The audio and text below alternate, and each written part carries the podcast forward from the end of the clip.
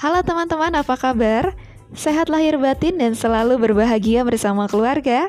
Kita ketemu lagi di cerita Intan. Dan kali ini saya mau berbagi tips diet saat liburan atau traveling.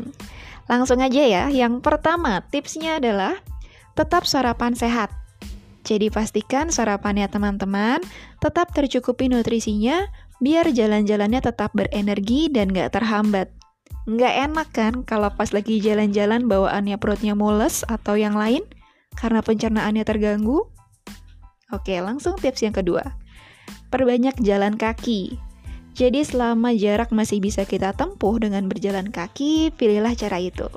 Seenggaknya kita bisa sambil menikmati keadaan sekitar ya.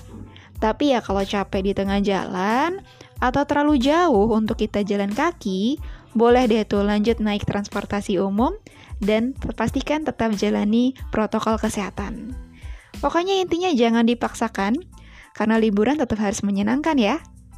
Oke, lanjut tips yang ketiga. Batasi porsi makan. Kita batasi porsi makan kita sesuai dengan kebutuhan. Jadi bukan karena untuk memenuhi keinginan atau lapar mata. Tapi boleh deh tuh, kalau kalau sekedar penasaran sama rasanya, beli aja satu, satu porsi, terus dibagi-bagi sama teman traveler kita. Terus tips yang keempat, kita bisa perbanyak minum air putih. Nah, teman-teman sudah tahu kebutuhan air putihnya atau air mineralnya? Sebenarnya mudah ya untuk menghitungnya. Jadi, rumusnya itu setengah dari berat badan kita. Misal berat badan saya 50 kilo, berarti kebutuhan minimal sekitar 2,5 uh, liter. Kalau saya biasanya bawa botol minum sendiri, jadi kalau habis di tengah perjalanan, saya bisa beli air mineral kemasan, lalu kita isi kembali botol air minum kita.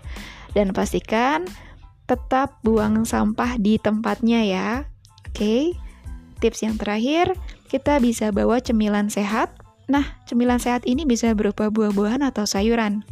Misalkan jeruk, atau apel, atau buah beri, mentimun.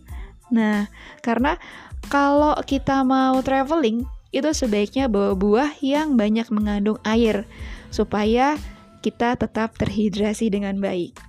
Nah, selain untuk cemilan, ini juga bisa sekaligus untuk penyegar mulut jadinya kan?